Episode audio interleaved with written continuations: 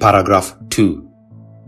God alone is Lord of the conscience, and hath left it free from the doctrines and commandments of men which are in anything contrary to his word, or not contained in it.